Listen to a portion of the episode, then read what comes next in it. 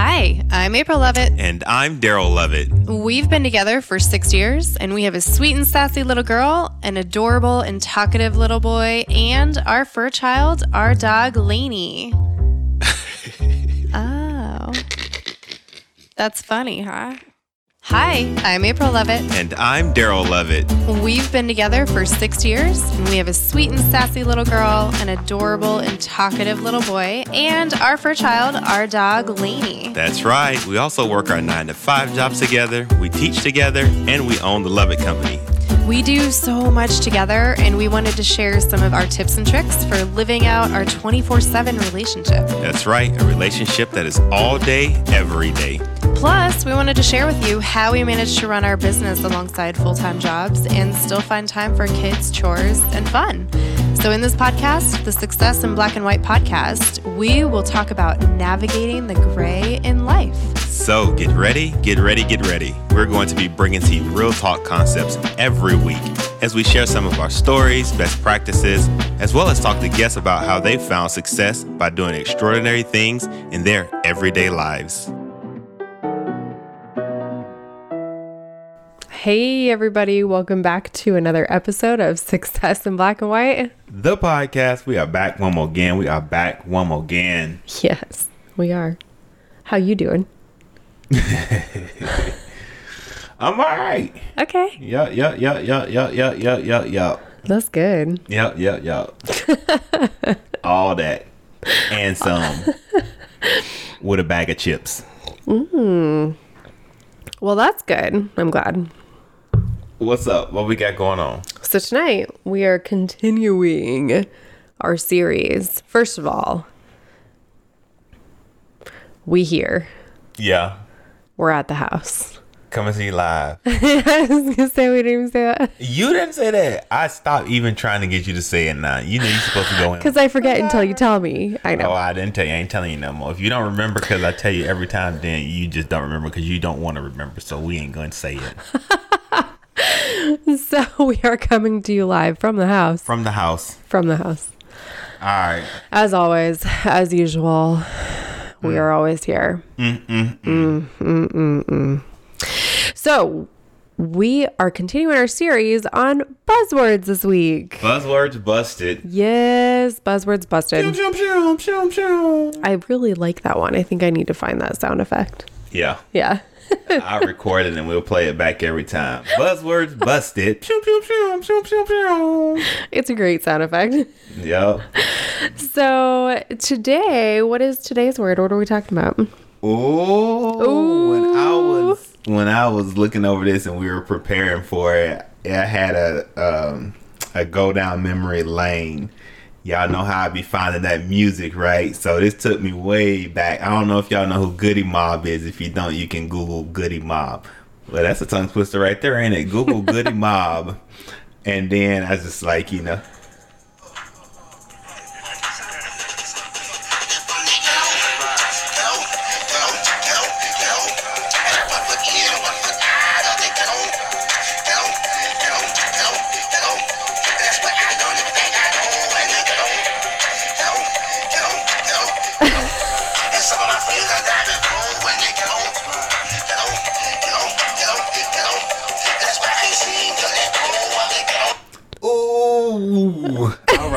To stop it because I was gonna get too I wish, hyped. I wish y'all were watching. Ooh, we got the video. We, We play that. video. Uh, that ghetto, ghetto, ghetto, ghetto, ghetto. Got one foot in, one foot out of that ghetto. Ooh, we talking about ghetto. If y'all haven't figured it out yet, that's the buzzword busted for the night. Ghetto. We're talking about ghetto. Yeah, but that Mm-hmm. was. Y'all hear how we say it differently though? I'm like, we talking about that ghetto. She's like, we were talking about ghetto.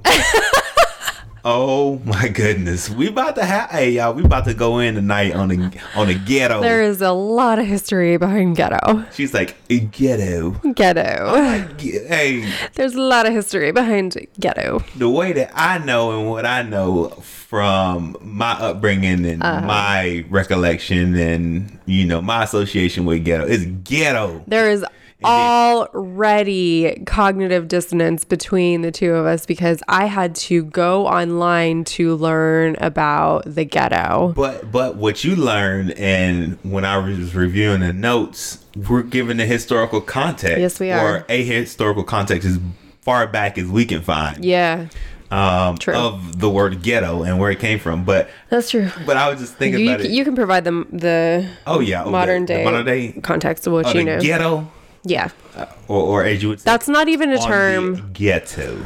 I don't even remember that term growing up because let's face it, all white America, town of 2000 in the middle of nor- nowhere. Yeah. Yeah. Hmm. So I don't even remember that term growing up, to be honest. Well, I knew it. Yeah. Yeah. Well, let's get into it. Come on in. Because, you know, I got a lot of history here. Come on in, Yes. bring it on. Okay.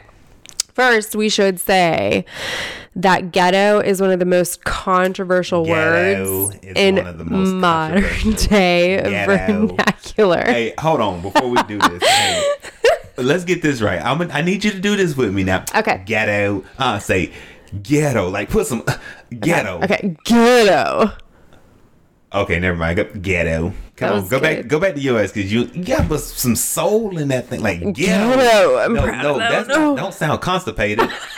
you gotta say it, say it with your chest, like Kevin Hart said. Say it with your chest. Ghetto. Okay, that's not your chest. That's your face. oh my gosh.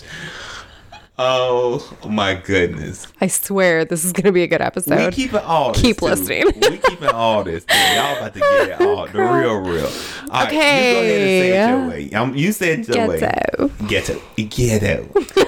You making it sound all cute. It ain't nothing cute. About There is the ghetto. nothing Ain't cute about the nothing cute ghetto. about the ghetto. So quit trying to be cute. Okay.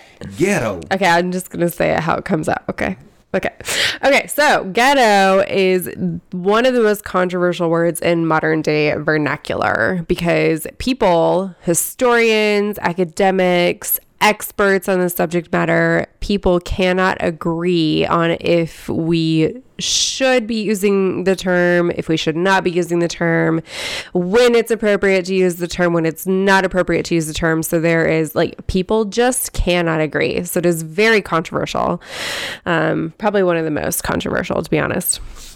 So let's travel back in the history of this word. And this stems, the term ghetto stems from the 16th and 17th centuries in cities in Italy, like Venice, Frankfurt, Prague, and Rome, where they forcibly segregated Jewish populations. They walled them off, they put them under onerous restrictions, and they called the area the ghetto or the ghetto. Did I say it right? No. Keep okay, going. I'm done. You didn't got. We didn't got serious now. Oh gosh, okay. No more fun, guys. By the late 19th century, Italian ghettos had disappeared. Okay. However, under Nazi rule, Germany forced the reestablishment of Jewish ghettos in cities all over Europe that were isolated, strictly controlled, and resource deprived. This part, well, I don't know. I don't know if this would surprise anybody. Did this surprise you? No, not at all. I don't recall if we ever learned the term ghetto in its environment in the Nazi in the Nazi world. No, I I definitely didn't when I was when I was thinking back. But like you said, was I surprised? No. Anytime in modern day that I heard the word ghetto, I always associated it with the either poor, impoverished, or black communities in cities. Mm-hmm. It's just kind of how you learn about it. And the clean way that some people try to put it is the urban districts. the urban districts yes so that was kind of always how i learned about it so w- when i learned it was really in reference to jewish people that surprised me Yeah, but I'm not surprised though when you think about it and you're talking about segregation. That's true. And you're looking at the context of the group of people. Yeah. And where it derived from. yeah that's a good point. even if you bring it into modern day, think about the people that are in power. Yeah. And the structures that it resembles when you're talking about segregating groups of people, which I'm sure you're going to get to the reasons why that happened Right. a little bit more. But to me, when you said that, am I surprised? No, Right. because the systemic structures that are in place by certain people White people. in terms in terms of He's looking at me like I did all this. segregation and the reasons behind it. Yes. I was just like, uh, yep, Yeah. makes perfect sense. Makes sense. Yeah. you know, and, and we've been on this history kick Yeah. and kind of how Yeah. I'm just like, yeah, it makes perfect sense. It makes sense. I get it. Sure. Yeah. Um, yes. So this is kind of where they started in Italy, but it was to provide very concentrated living environments for Jewish people. And then it kind of disbanded, and then the Nazis brought it all back. But there was a mm-hmm. reason they brought it back. And they did it all across Europe because Nazis were very powerful, not just in Germany, but they were very powerful across the entire continent. So they brought him back in multiple cities. And this was really just to make genocide a Yeah. much easier project, you know? And I and I I don't want to say that flippantly, but I don't know how else to say it. I mean, it just it was much easier for them to round up Jewish people and take them to concentration camps if they knew exactly where they were in each city in Europe. Um, so it just has this really terrible, terrible history when you think about World War II and what happened.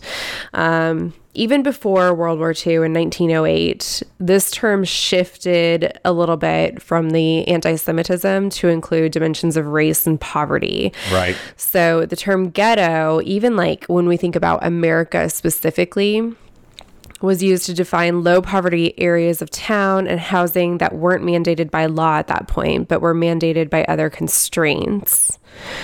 What other constraints do you think those were? Hmm. Control. Yes. Um, I definitely think it was control. Um, definitely power constraints. Mm-hmm. Um, Absolutely. Yeah. Yeah. So in 1928, a study exploring American Jewish ghettos indicated that black individuals were segregated in the city into a racial colony as well. And this was due to economic considerations. I like how they phrase that considerations, racial prejudice, and cultural differences that set them apart from the majority of the people who were living in cities at the time, which happened to be, at the time, white people. Wow. Yeah. Yeah. I like how how you said they said consideration. Like it was a choice. Yeah. Economic Economic considerations. consideration. Really? Come on. Yeah. So a lot of this when I so I, I also said racial prejudice, right? Yeah. So racial prejudice in this time from 19 honestly well we can go way way back but we'll even talk about modern day and talking about the 20th century. So in the 20th century when we talk about racial prejudice in in policies per se, one of the many policies that included racial prejudice, but something that has really really impacted it impacted it impacted populations back then and it continues to impact populations now. And so I this is the reason that I get really frustrated when like say on social media or on the news on certain news channels that I will not name when people are like I just don't understand why you're saying that black Americans or Hispanic Americans or marginalized populations continue to be oppressed because I just don't see it because we're in 2020. Right.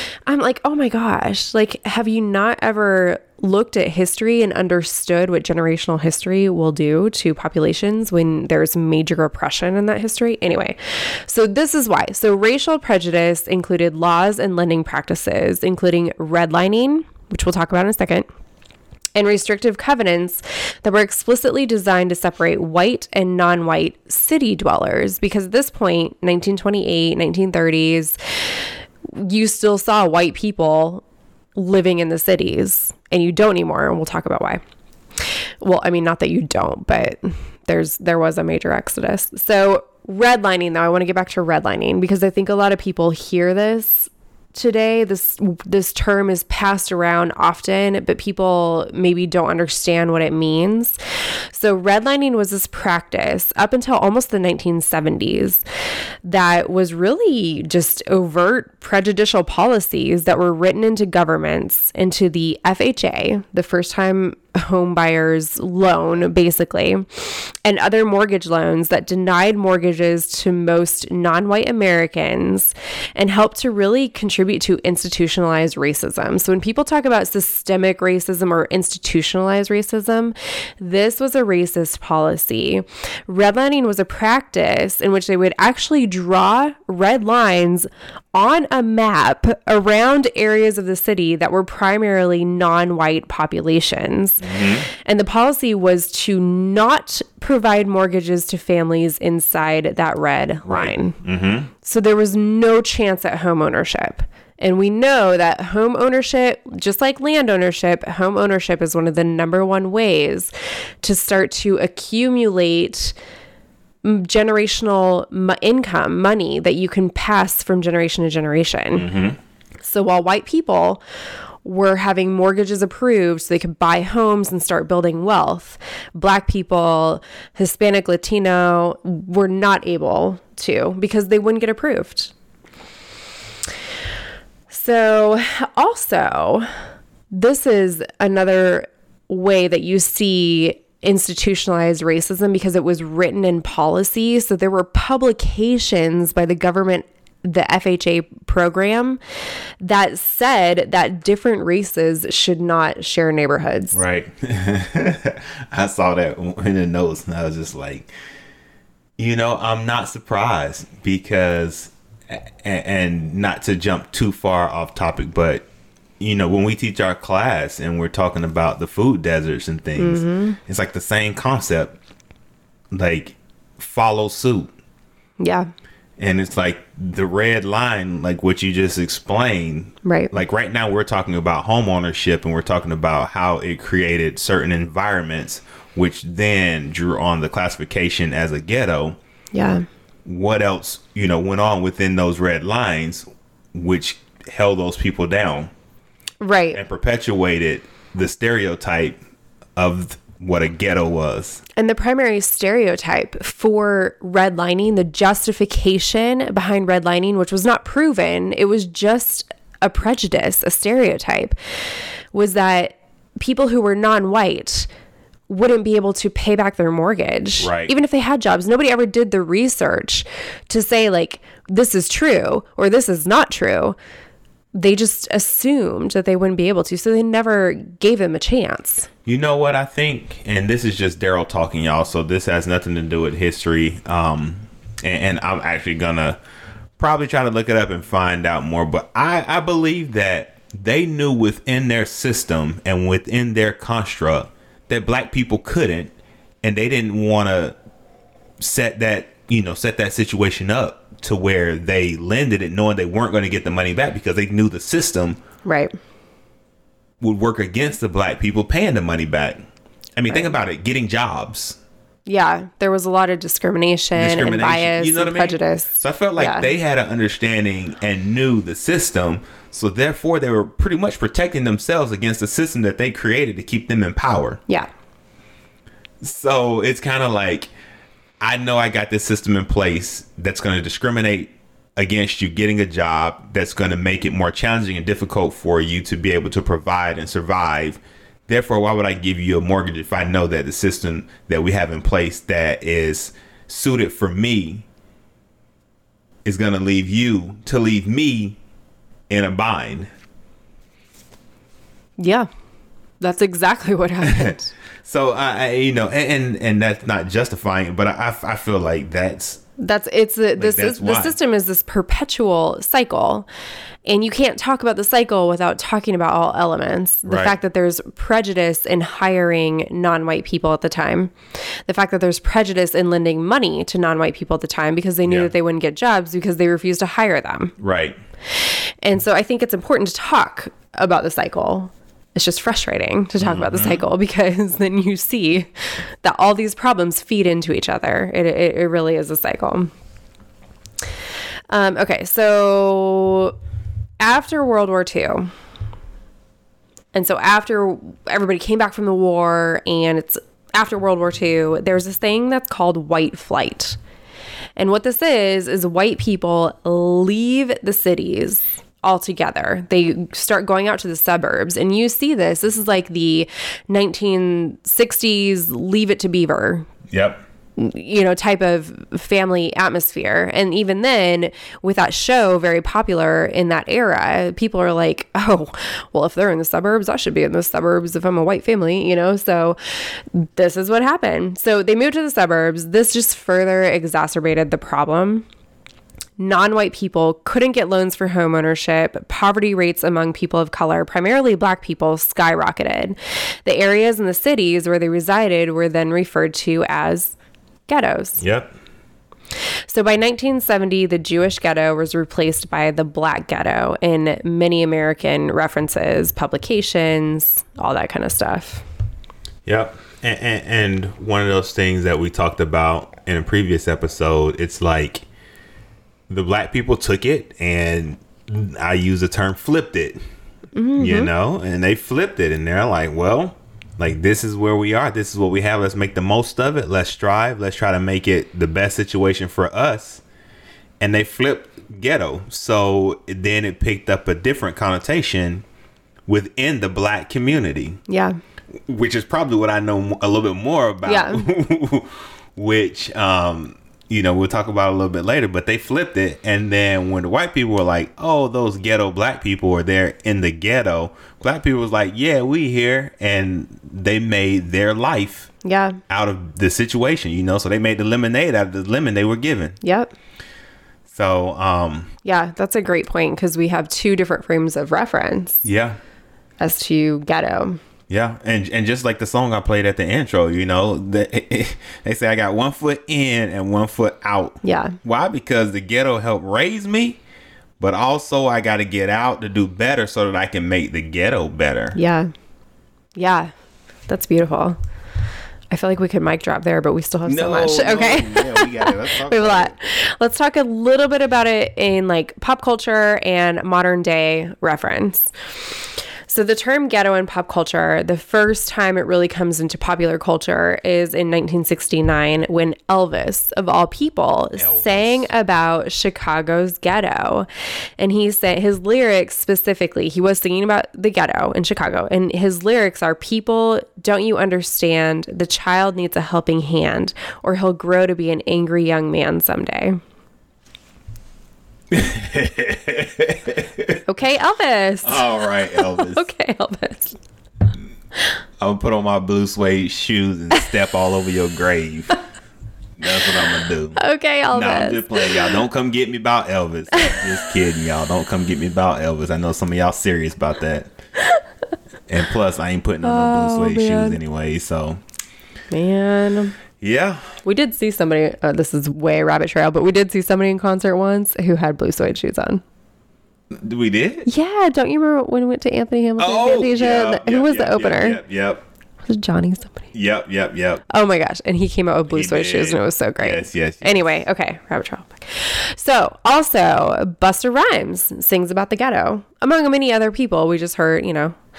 So anyway, he sings, but when he sings about it, kind of like you said, he flips it, right? So he doesn't a ignore the intergener- intergenerational poverty effects within ghettos, and so his lyrics are. Um, Here's one lyric crackhead chicks still smoke with babies in their bellies. Oh, we're gonna have to put a content warning on this episode. Yeah. Sorry.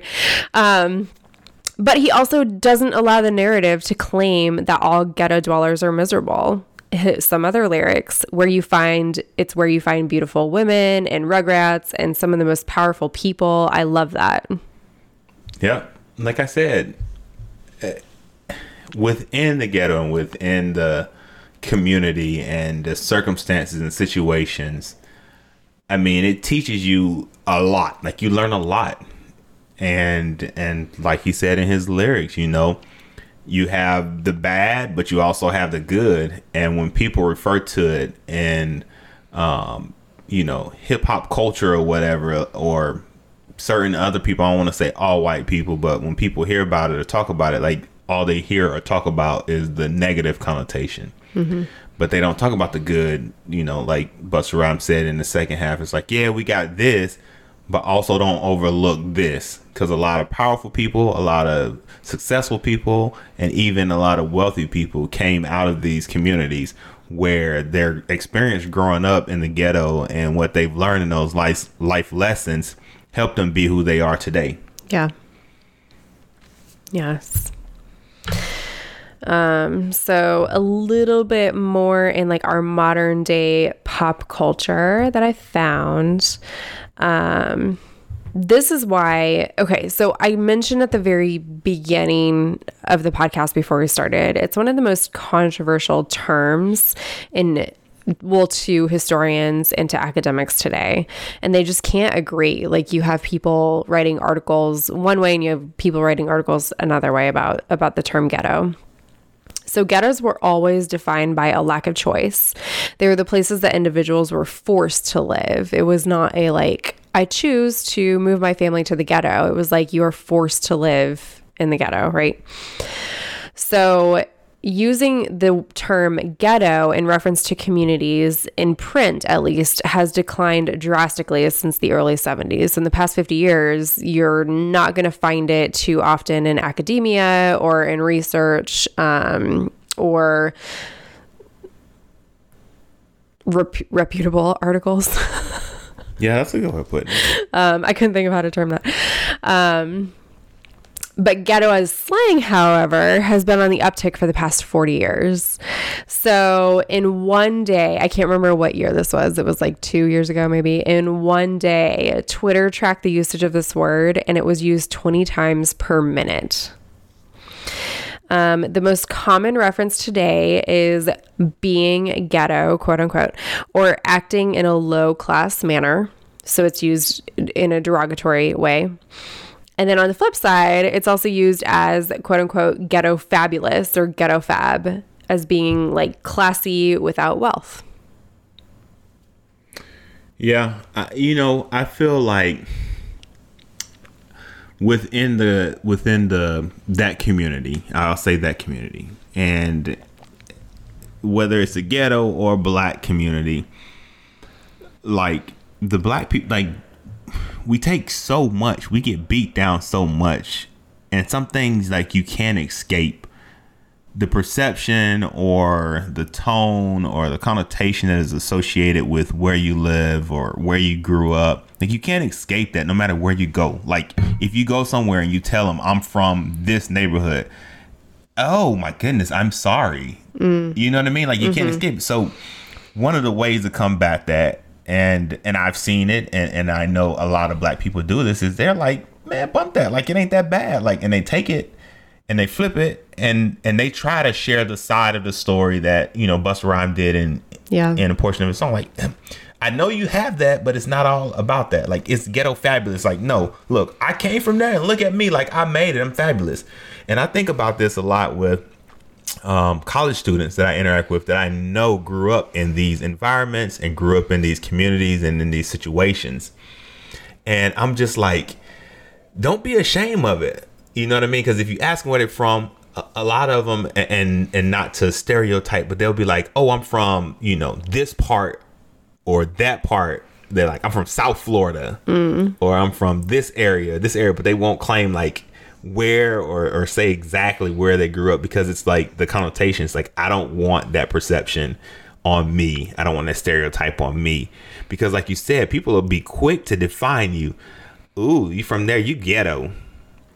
You know what i mean? Yeah. And then here's the crazy thing is a lot of the the um like a lot of the things that and i'm gonna call it hip-hop culture like that come out of the ghetto it's like white people, not all white people, some take it and then they make it their own little thing, mm-hmm. and then claim it like, oh yeah, like you know, they did it or they came up with it or it's theirs, or they highly celebrate it, or they highly celebrate it, yeah. Yeah. But at the same time, on the reverse side, they still talk a lot of trash and and and about the people in those communities Right.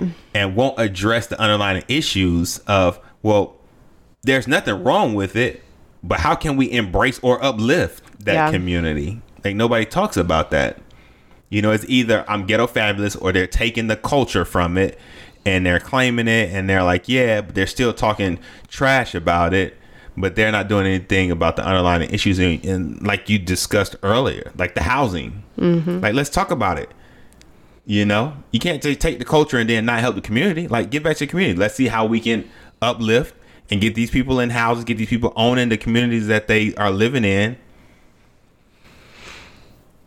Yeah. So, Agree. Agree. Um, I think that there is a, di- a dichotomy too in like ha- who uses the term and how it is used in American culture and preach. Because I because I think that's important and I think mm-hmm. it's important to understand. And and I will I found this story maybe after I sent you the notes, so I don't know if you saw it, but it was really interesting because it was a BBC article, and BBC is the British Broadcasting Corporation, which people are probably familiar with, but in case you're not, that's what BBC is. So it's British, it's not American. And the article was specifically about the term ghetto being used. And it was during a 2016 Golden Globe speech. Quentin Tarantino won probably for best producer, director, or whatever. So he won an award. And in his acceptance speech, as an insult, he used the term. It was in regards to music. I didn't actually write the quote down. I should have. It was in regards to music, um, or the way the music was composed, and he used it as an insult. So when he left the stage after using the term ghetto in reference to, in trying to insult a music composer, um, Jamie Foxx, who is black, was and Quentin Tarantino is white, by the way. And Jamie Foxx, who was is black, was hosting, and he repeated the word to Tarantino. So he gets back up to the mic and he says, "Ghetto." To Quentin Tarantino as he leaves the stage. I missed all this. Like, I don't know. We had just, Anna was like one, so we probably oh, didn't watch yeah, TV at this point. all of that. right. Um, so this is really to me, this is like the dichotomy, right? Of like one person from one background who has never had any experience with a with a ghetto as it is defined especially nowadays in American culture and society, in this like low poverty, low socioeconomic status, is using this term where people who are from poverty, low socioeconomic status, and who traditionally are marginalized populations, is using it as an insult Uh, like I just can't imagine the environment on that stage because then somebody who is from a marginalized population who understands what that term means for his community comes back up and is like, "Did you really just say that?"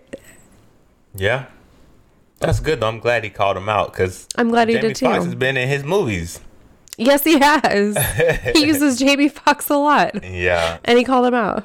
So no, that was yeah, that was good. I was I was glad that he did that. Um, no, I didn't see that, but hearing you tell that story and um, hearing about that, that's what it takes because a, a lot of people who don't really understand or know the context or the history that we're talking about now, they use that term so freely. Yeah, And um, one of the things that is associated with it, I feel like, is um, choice. And I feel like when people say it now in a der- derogatory way, they feel like the people that are in those communities are there by choice yeah, and they disregard the housing discrimination. They disregard the the history, the the families growing up there and and you know the Right. poverty because of you know the segregation that has been committed. I'll say committed. yeah, um, So yeah, they use it so freely because they don't have the the context or understand the history behind it, or don't even know, or they just know and they're just racist. Or that. Plain and simple as that. So Yeah. Yeah, I um when I saw this article, I mean that was the the the point of the article was interesting, but what I found more mystifying was the fact that in the article they acknowledged that the use of the term ghetto may have been confusing as it was used as an insult to many non Americans. This was coming from a British broadcasting company. So, to me, what that said was that people in Europe don't understand that the term ghetto is an insult in America and and why because they had to go through and explain why it was actually an insult which I guess is what I don't know. It's I guess it's what we're doing today. So maybe I shouldn't judge so harshly. Yeah. but I was just like do wait what? That shocked me. Yeah. um I have one last thing I want to say about this. Go ahead. So I also found in a Time article published in 2019, is and Time is pretty reputable, I think. Right. And so in 2019, Time published an article in which the article stated, I'm just gonna I'm just gonna use quotes. It said, quote, the term ghetto now has a specifically Jewish origin. It means a quarter in which Jews were restricted by law. In the immediate as well as historic experience of Jews, a ghetto is not a metaphor. It is a concrete entity with walls, stormtroopers, and a gas chamber. Mm. Mm. Yeah. And that kind of hit me because I think what happens or what has happened in America is that this term was applied. And I want to say this clearly. This is this was an exonym, meaning this term was not adapted from the people living in the ghetto to be like, I live in the ghetto. This term was used by people of influence in America in the early 20th century in publications in which they indicated that that areas of low poverty or low poverty of poverty and low socioeconomic status which primarily had marginalized and minority residents were ghetto. Yeah.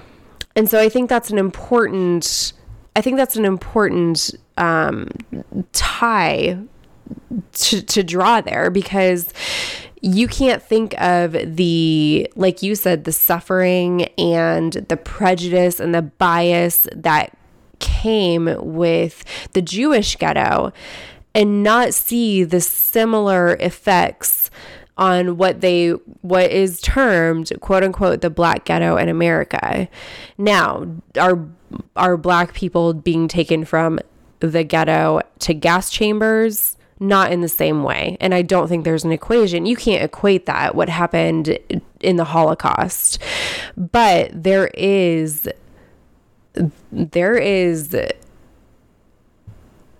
what is the word I'm looking for? Metaphorically. Metaphorically, yeah. Metaphorically. Good. That's a good word. Yes. Metaphorically, you can you can equate the two in certain ways, absolutely. But I think this is where historians and academics are like, we can't agree on who should be using this term, when they should be using it, and where. And because of that, like I said earlier, black people, not all, I, I- I'll just speak from my experience and with some of the black people that I know. Like, they've taken it and they're like, since y'all can't decide, people are using it against us. So we're to take it and use it for us. Right. And, and that's kind of how it's happening, like you said, in the songs. Right. and, and even in the one that I just played, and and if I'd have let it play it out, like you know, Yeah. it would have it would have told you. And and in another lyric of a song, you know, they said, "Were the gates put up to keep crime out or to keep us in?" Mm. Which one? So, Yeah. um, I, I definitely think that if you if you look at the the structure of where it originated from back with the Jews and to now the black ghetto if you look at the opportunities, if you look at the you know the discrimination, the prejudice, the mm-hmm. racism associated with both sets, Yeah. the outcome, like you said, leads to the same thing. It's like Yeah. it leads to death. Yeah. You know, it leads to marginalization. Yeah. And even though the way that it happened and how it was forced upon one group differs from how it was forced upon another group, if you heard the key word and the denominator is forced, Yeah. it wasn't a choice. And I feel like a lot of times when the word is used discriminatory against black people, they think that, or they say it as if it was a choice. You ended up in the ghetto because you chose to end up in the ghetto. So mm. now you choose to get out because it's your own fault. Mm. And that's where I disagree. Mm-hmm. Because even now, some of those same policies, when you're talking about housing authority, it happens, but it just looks differently. Yeah. It still happens, but it just looks differently. So when you're talking about a black ghetto or the ghetto and people making a choice, Yeah. nobody is going to choose. If you have options and you have a true choice, no one is going to choose that lifestyle. Yeah.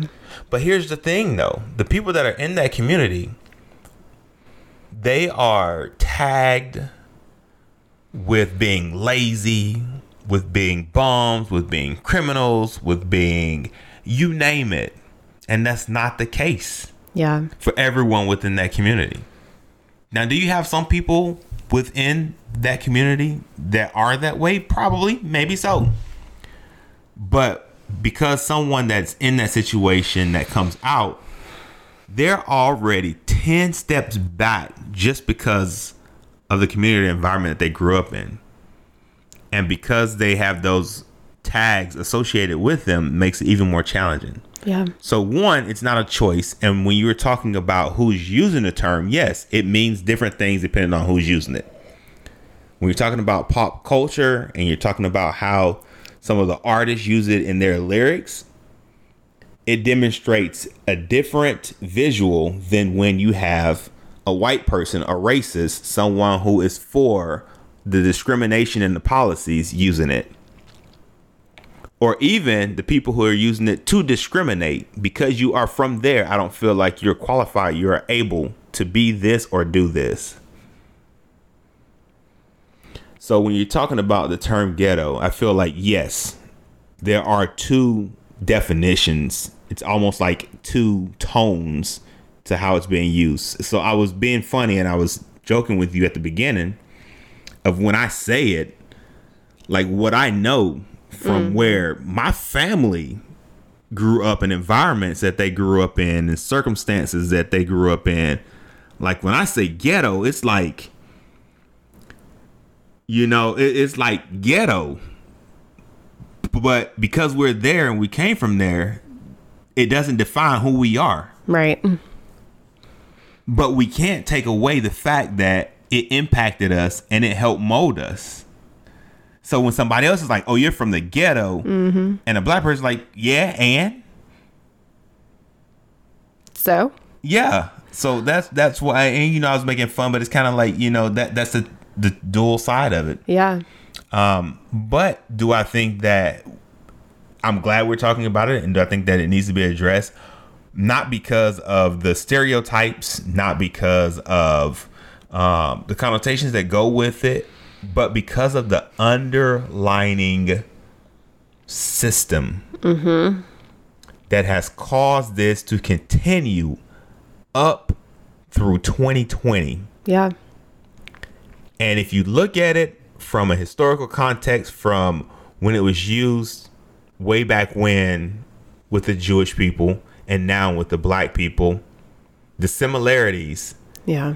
And the people that put these systems into place then in comparison with the people that I'm going to say keep the system in Mm-hmm. place today. Yeah. So, Yeah, there's a continuation, and I think it's important to understand that the term ghetto is not even self imposed. no. It is given, it is provided. Um, I think that's really important in the context of all this. But what you said was exactly right. So, if someone is claiming to be from the ghetto or claiming to be ghetto fabulous, um, that doesn't mean that they are a criminal. That doesn't mean that they are slacker. It doesn't mean that they're less than. It means that they made the most out of their situation. They made the best out of the conditions that they had to live in. And that means that they are strong people. It really just means they overcame adversity. Right. Yeah. So I'm gonna get off this soapbox. that was a good soapbox. though. soapbox. That was a good that- soapbox. that- that's the difference, yes. though. Um, Yep, that was good. yeah. So hopefully you understand a little bit better of where ghetto came from, Yep. and you understand the structures behind where it came from in comparison to the structures that still exist today. Yep. Now the question is, now that you know, how can you help Yeah. as we change? Yeah, I feel like a lot of times and the structures that are in place. Yeah. I feel like for the past few buzzwords busted we've done is like, here's why you should think twice before using that word. And I don't feel like it's that way with this one. I think, like you said, I think there's more of this was a term that was imposed on people who were already marginalized and already discriminated against. And so how do we then help those help help equalize, not marginal, help equalize that community. Yep. Let's get rid of the forced segregation. Let's let's get Long road Yes. ahead of us, but let's get rid of the forced and segregation. Yes. That's what it is. I have a whole other topic for a whole other episode. So All yes, right. That's all I got for now. it was good. That was good. All right. Well, until the next time, Bye. peace. Hey, everybody, thanks for listening. If you enjoyed this episode, don't forget to subscribe on any podcast platform and make sure that you rate us. Also, we do have a YouTube channel if you prefer to watch our antics, and we also provide closed captioning. And if you want to know more about us, go check us out on our website at successinblackandwhite.com or you can reach out to us directly on social media.